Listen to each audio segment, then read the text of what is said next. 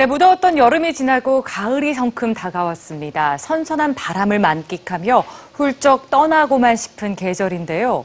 대부분 여행하면 아름답고 평화로운 곳으로의 휴식을 계획하지만 어떤 이들은 극도로 위험한 곳을 찾아 떠나기도 합니다. 최근 급증하고 있는 전쟁 관광을 뉴스지에서 알아봤습니다. 무장한 보안팀과 함께 소말리아 수도 모가디슈를 여행하는 3일간의 여정. 이라크의 미개발지로 떠나는 스키 여행. 2주 동안 아프가니스탄의 유적을 관람하고 현지에서 살아보는 500만 원 비용의 코스. 세상에서 가장 흥미로운 여행을 제공한다는 모험 전문 여행사 Untamed Borders가 제안하는 상품들입니다.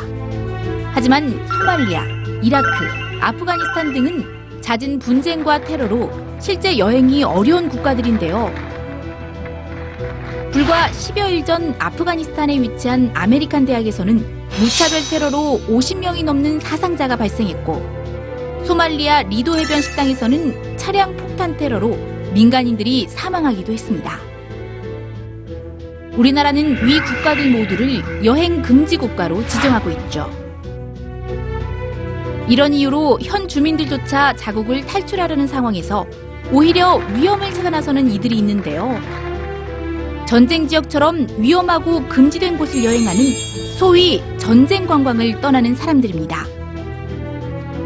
이처럼 평범함을 거부하고 스릴을 찾는 이들이 많아지면서 전쟁 관광이 급증하고 있습니다. 여러분이라면 이곳으로 여행을 떠나시겠습니까? 러시아의 한 여행사가 선보여 화제가 됐던 시리아 관광 상품인데요. 시리아 대통령의 이름을 따 아사드 투어라고 이름 붙인 이 여행은 현재 진행 중인 시리아 내전의 중심부를 방문하며 생생한 폐허 현장을 목격할 수 있다고 합니다. 단 생명보험은 포함돼 있지 않다고 하네요. 사서 고생한다는 주변의 만류에도 불구하고 전쟁 관광을 고집하는 이유는 이 여행만이 갖는 매력이 있기 때문이라는데요. 가보지 않은 곳을 모험하면서 색다른 경험을 할 수 있고 치열한 격전지에서 오히려 삶의 소중함을 배우는 등 그 가치가 높다는 겁니다. 하지만 목숨을 담보로 할 만큼 위험한 여행이라는 우려와 함께 타인의 고통을 흥미거리로 전락시킨다는 비난도 쏟아지고 있는데요.